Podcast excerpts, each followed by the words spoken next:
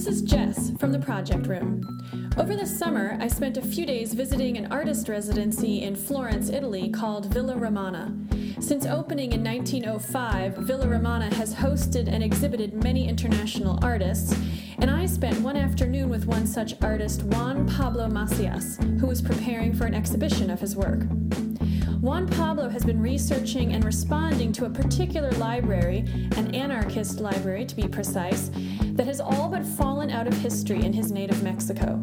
With our current theme being How Are We Remembered, I wanted to talk with him about how he came about this forgotten library and why it matters. Thanks for listening. So, I would love to start talking about um, your work specific to um, this anarchist library and have you tell us a little bit about what the library is exactly and how you came upon it.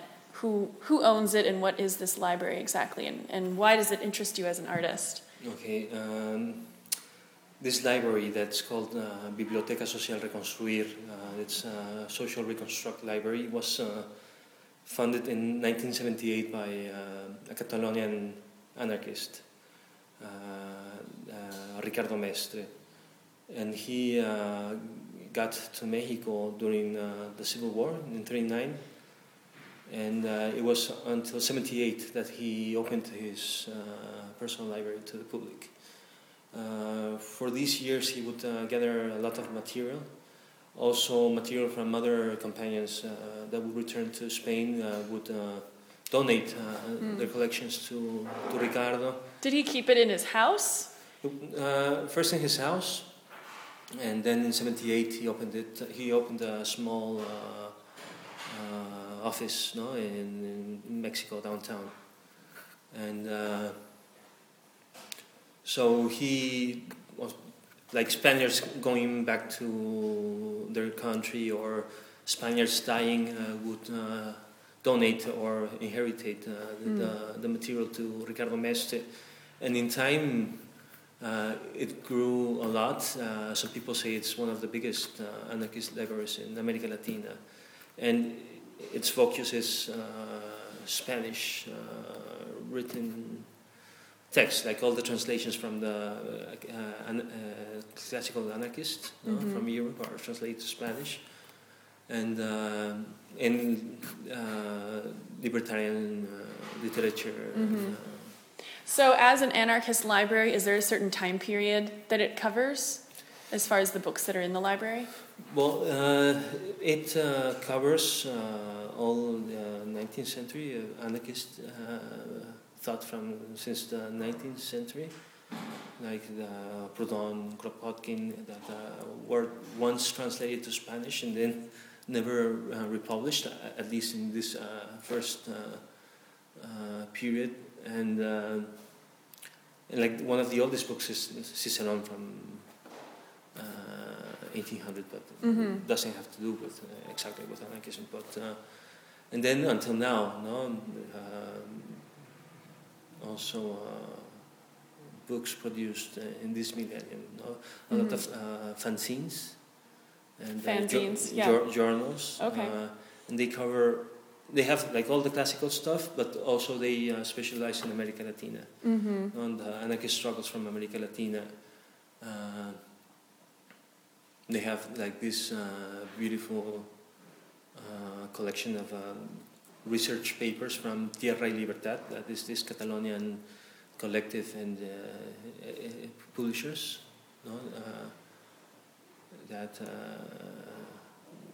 when these people died, they left it to. Mm-hmm. So it's not exactly books, but like the research that they are doing. Yeah, for, periodicals, for uh, research, writing, all yes, kinds of publishing, things. Yeah, uh, and uh, a lot of uh, they have a lot of. Uh, yeah, a lot of the materials from the Spanish Civil War as well. No? Wow, and these materials they they represent sort of a significant portion of history in a way, but it sounds like they sort of fell out of care, or it sort of slowly became maybe something that wasn't um, mainstream enough, so to speak. What happened exactly that the library sort of became not obsolete but un, unrecognized or unacknowledged. Tell us how you came. Well, during uh, the social struggles that have been left by the left wings, no, not only party organizations but also extreme left uh, uh, struggles uh, in a way where, even though they were f- f- uh, fought in common in several parts of the world, uh, at the end they are co-opted by the Communist Party you know, Mhm. around the world. In, in this sense, it, uh, the implications of uh, anarchist uh, groups or uh, in these struggles are completely denied. No, Mhm. Uh, So how does this? How did this um, interest you as an artist? What was your first introduction that this library even existed? Mm,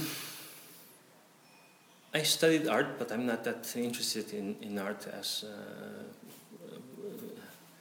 in, in a classical sense, no, in the sense of uh, beauty, no, uh, a beauty that is uh, transmitted by art genres or dis- disciplines. Mm-hmm. I always felt uncomfortable with uh, images, Mm. uh, mainly images about me and, and the world that represent, uh, and the, the images that represent my, my world, my, my ambience, my context as, uh, as a human, as a, as a body with, Mhm. uh, with affections. And uh, so I think that one reaction for me was going into art school because I felt uncom- uncomfortable with this world of representations that would talk about me, that would talk to, Mm. to, to me about myself. So, uh, So you went to art school in in part to sort of deal with or to approach Yeah. your discomfort with just representation in Yeah. general. So, Interesting. so That's great. in this sense, uh, I mean, I- I was never into techniques, no, Mhm. but always questioning more in terms of, uh, of uh, what is a photograph, what is an image, Mm-hmm. how this image uh, determines my existence, no, and how it determines my affections, how it shapes my affections. Mm-hmm. I didn't know much about anarchism. Uh, I, I think that I approached anarchism through philosophy. Uh, many of the philosophers, philosophers that I loved uh, had to do with uh, free, free thought. Mm-hmm. And uh, uh, I became conscient about uh, how many years the people fr- from Mexico uh, have been uh, have been in contact with uh, anarchist thought, and also about uh, this uh, anarchist library. You know? When I started reading about it, was when they were getting evicted. So they were losing their space. They were losing their space because uh, they couldn't manage to pay the rent for, for six months. Mm-hmm. And, uh, and then what I thought is okay, I feel uh, awkward about this situation, but what can I do no, as an Mm. artist? I can represent it no, as a subject uh, matter, or probably I can put in motion uh, a series of uh, like pragmatical uh, and econ- uh, pr- pragmatical how do you say Take some steps to actually uh, steps help in a practical way, Yes. or yeah. Yes, Mhm. and also to make this kind of uh, tension between art institution no, or, or the institution, uh, art practice, and uh, social field, no, or, Mm. or anarchism, or anarchist thought, or, or, or the affections that are the affections of a community of uh, oppressed people. No? Mm-hmm. So, this was the beginning, This was the really, beginning. for you to explore this. And what's Mm. interesting too, since you brought it up sort of from the side, is this idea of not just um, voyeurism, right? Not just Yeah. like the artist who goes in and documents the building that's Mhm. falling down and, and desperately needs repair, Yeah. right? But that you made this other conscious choice, which was actually to do something sort of more more about being active Yeah. um, and actually sort of getting getting involved in a way and starting to think about the role of it as an artist in, in that way.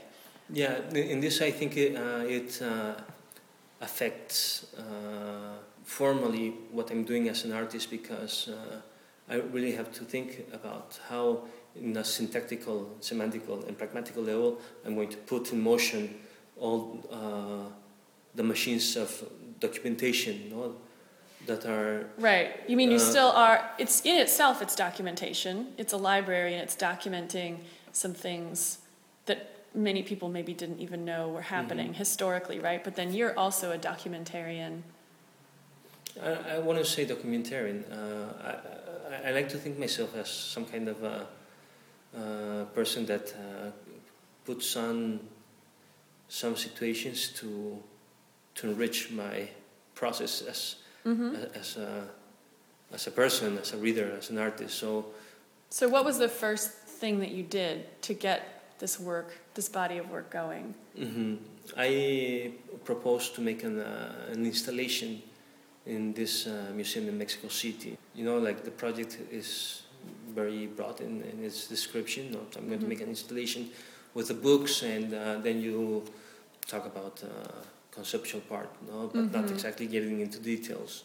But the physicality so of the show the, is going to have the books yes, in it. Yes, that I will make some kind of installation. So. And this is the Museum of Contemporary Art in Mexico Museo City. Universitario de Arte Contemporáneo. Okay.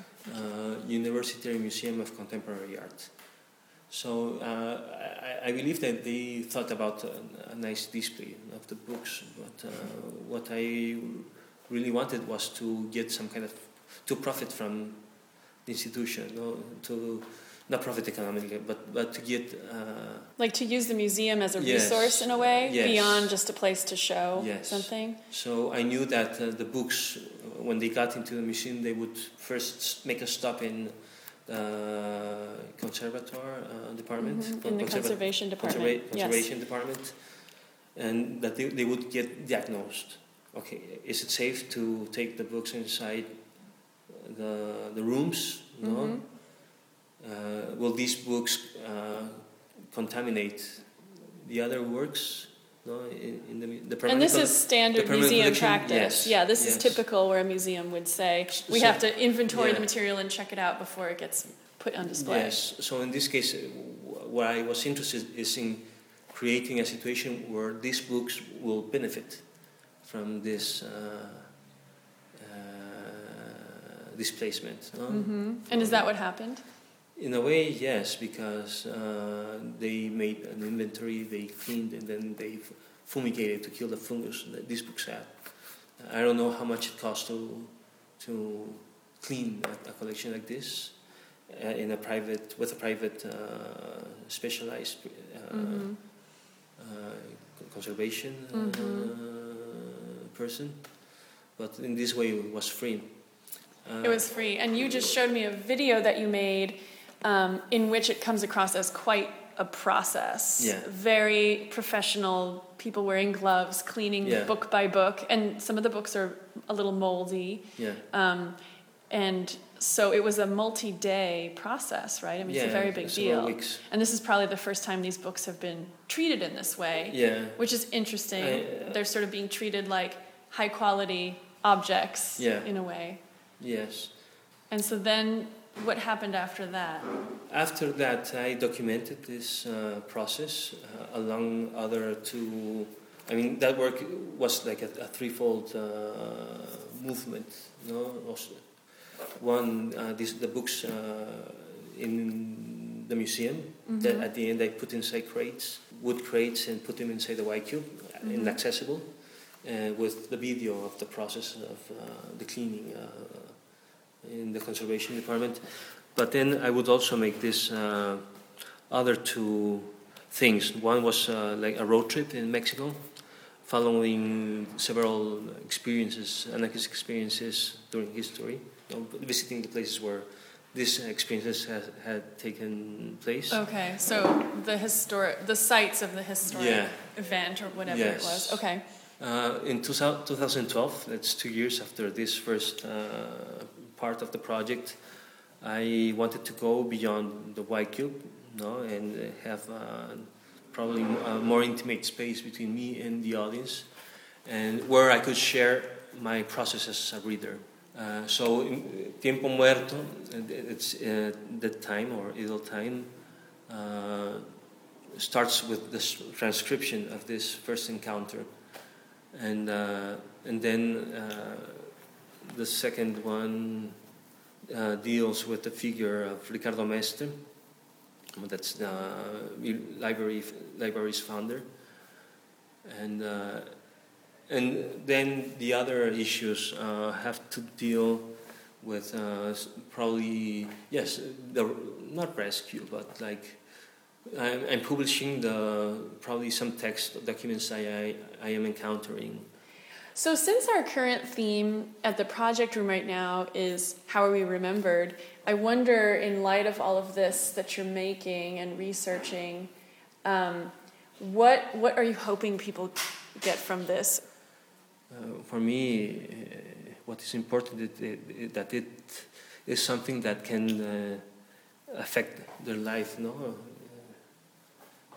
or, or, their interest in, in, in looking for freedom, no? freedom in the sense of, uh, of, of, thought, no, but also of uh, the small things you do day by day that in a way reaffirm or affirm only uh, what world order says we should do or how we should behave mm-hmm. know, in terms of uh, house or uh, or food or uh, mm-hmm. crossing borders no? mm-hmm. at, at the end this publication what it is is uh, just me uh, how do you say, uh, sharing my process as a reader, uh, what I'm reading, how I'm reading it, if I can read it or I cannot read it, if I can access or not access to it, and and on the conviction that we should all have access to this kind of literature. So in many ways, it's also about access and who's sure who and and I like that I like that you call yourself a reader because that I mean, it, it, it's a very interesting thing to follow. Then you're an artist, but you're a reader, and then text and books and mm. material make its way into your work, but also it's about the ideas of reading and access to reading and access to information, historical or otherwise. Yeah. So then, tell us what's um, what the status is of the library itself now that you've done this work and it was in um, unstable shape when you came to it, and then you've done this work to preserve it, show it, write about it. Um, what's the status now? Quite the same. Does it have a home? Does it have a no, space? No. So where where does it live? The, uh, the collection is stuffed inside this small apartment literally stuffed into the apartment. There's only one small passage from one room to the other, and you're full of boxes. Who, whose apartment is this? Somebody who's the, the parents of one of the people that stay in, in charge of the library. Oh wow! So it needs a home. It needs a place to go to. Yes. Yeah. Yes. And is there interest in having it um, purchased or taken on by an institution, or is that kind of against? it's against, the ideas. Yes, because uh, when you institutionalize a document, when you institutionalize a collection, an archive, the first movement that you have to do is to depoliticize the document, depoliticize uh, the archive. So when I went to consult uh, this special collection in San Diego University, in, uh, I could only enter into this collection that is uh, the, the, all the documents of uh, Albert Kimsey Owen, that is a North American that made a utopian colony in Mexico and from 1860, 1886 to 1910. And uh, all the docu- documents of this uh, colony are uh, a lot there and a lot also in, in Fresno.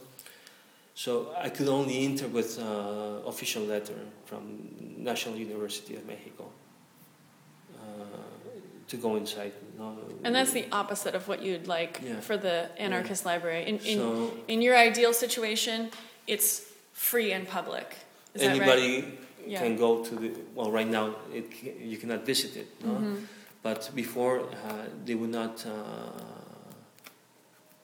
it would be completely open, no, to to scholars, to workers, to researchers, to anybody wi- without credentials. Mhm. No? And a lot of uh, libraries or institutions they ask you for credentials to uh, accede, no, to some types of documents. No? Mhm. This is something that uh, first was brought to me by Toby, that is one of the the, the people in charge of, of the library. That he would go visit. Uh, I don't remember what archive from uh, from the state, and, and he was asking for this journal called El Hijo del Trabajo, the son of work, of labor, the son of labor. And they would say, okay, yes, we have it. Uh, please give me your identification. So he shows uh, identification of, as a worker, of a of worker, as a worker. And he says, no, you have to be a researcher. No? Mm. You have to have uh, major credentials. No? So Yeah. he, they want to leave him uh, consult the material.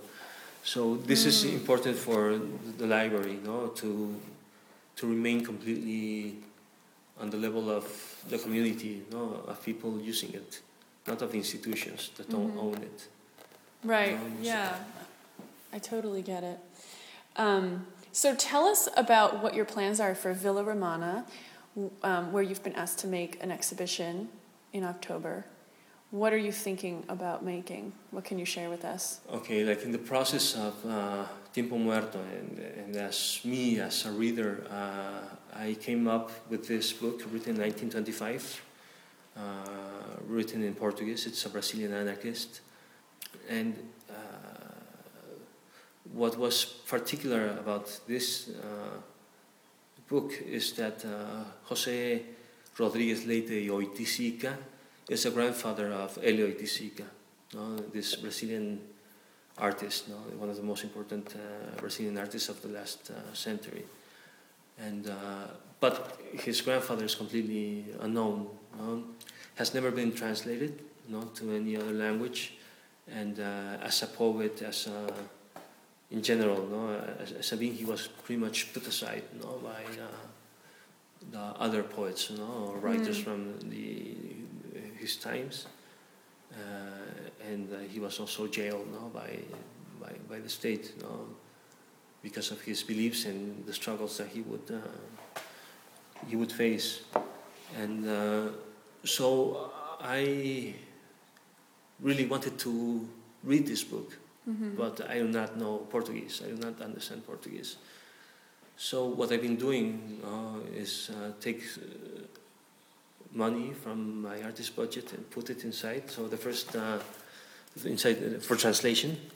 So the first time I translated a piece of this text, just a small fragment, was for Tiempo Muerto, and here in Villa Romana, I'm using uh, the money of the institution to translate the, text. Actually, uh, they delivered it to me uh, some days ago Mm. a few days ago, and uh, and what I'm doing is launching my editorial, my publishing house, with this first volume. That is a translation of uh, Jose Oiticica's book, The Anarchist Doctrine, accessible to all. Uh, so physically, formally, what I'm doing is uh, writing down all the book or what is what fits into the walls of Villa Romana or fragments of the book uh, I'm writing them down uh, directly on the wall with my keys, uh, making an inscription. Oh, with your keys. Yes, with my keys. So I, I write it down, uh, sc- scratching the, the walls. Mm-hmm. Uh, it's like uh, old school graffiti, you know? when you Yeah, scratch that's quite a process too. So Yeah. would it be like a paragraph, for example? If I were to visualize it, would it be like a No, paragraph I think of I have text? two weeks uh, uh, for putting on the show. Mm-hmm. So what I'm able to write down in those uh, two weeks, or if I can write write all the book on the walls of Villa Romana, I will write all the book, or what uh, fits inside the walls of Villa Romana. I think that is important to to to make accessible no this uh, kind of, of information. No?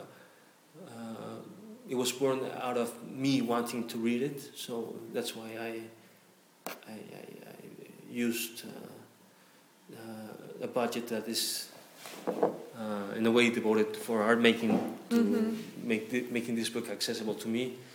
Uh, but as I said, no, I, I, I feel some, some kind of obligation to sharing this. Uh, Mm-hmm. The translation of it. This, uh, yes, th- this works with or my process as a reader. No? It sort of goes back to the work that you did at the museum in Mexico City, in which you wanted to um, further the idea of sharing the work. So in Mexico City, through the exhibition, the wo- works were cared for, the books were cleaned and fumigated and put on display. So that was an act of showing that these things exist, Mhm. even. Mhm. And then in this case, you're doing the same thing. You're making it um, accessible and readable in English, Yeah. which is like another step. So, and you're using, an, again, an exhibition as a way to continue to Yeah. move the work forward or make it more Mhm. known. So it Mhm. seems like something consistent for you in this project. Yes. Yeah. So do you think about your legacy as an artist at all? I mean, do you do you think about how you want to be remembered? No. Are you more focused on making what you're making in the present Yeah. moment? Do you think that's and I'm projecting here, but do you think that's probably better that it allows you to kind of focus and be in the present and not be distracted by concerns about your place in art history, for example? Of course, uh, having some visibility, no, and, and and some profit from the art world as an artist puts me in the situation of continuing no, my work, and uh, I welcome that. No, but uh, I'm interested in continue reading and continue my research, and. Uh, and this is what I, I care for because uh, my feelings no, and my affections are the way I, I get along no, this shitty world through what I do. Mm. No? Uh, these things reaffirm my feelings towards humanity, towards the small, beautiful things that humanity, humanity has done. And uh, more than remembering me, I want them to remember uh, the beautiful things that we have produced as a race, no? as a human race.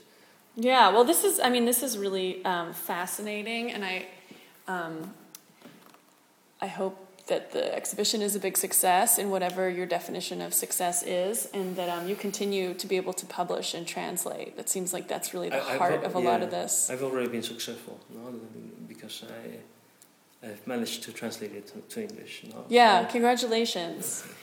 That is an achievement, really. Yeah. and it'd be interesting to follow the the library, you know, just to find out if it eventually has a home and what happens from here, because you've done a lot of work.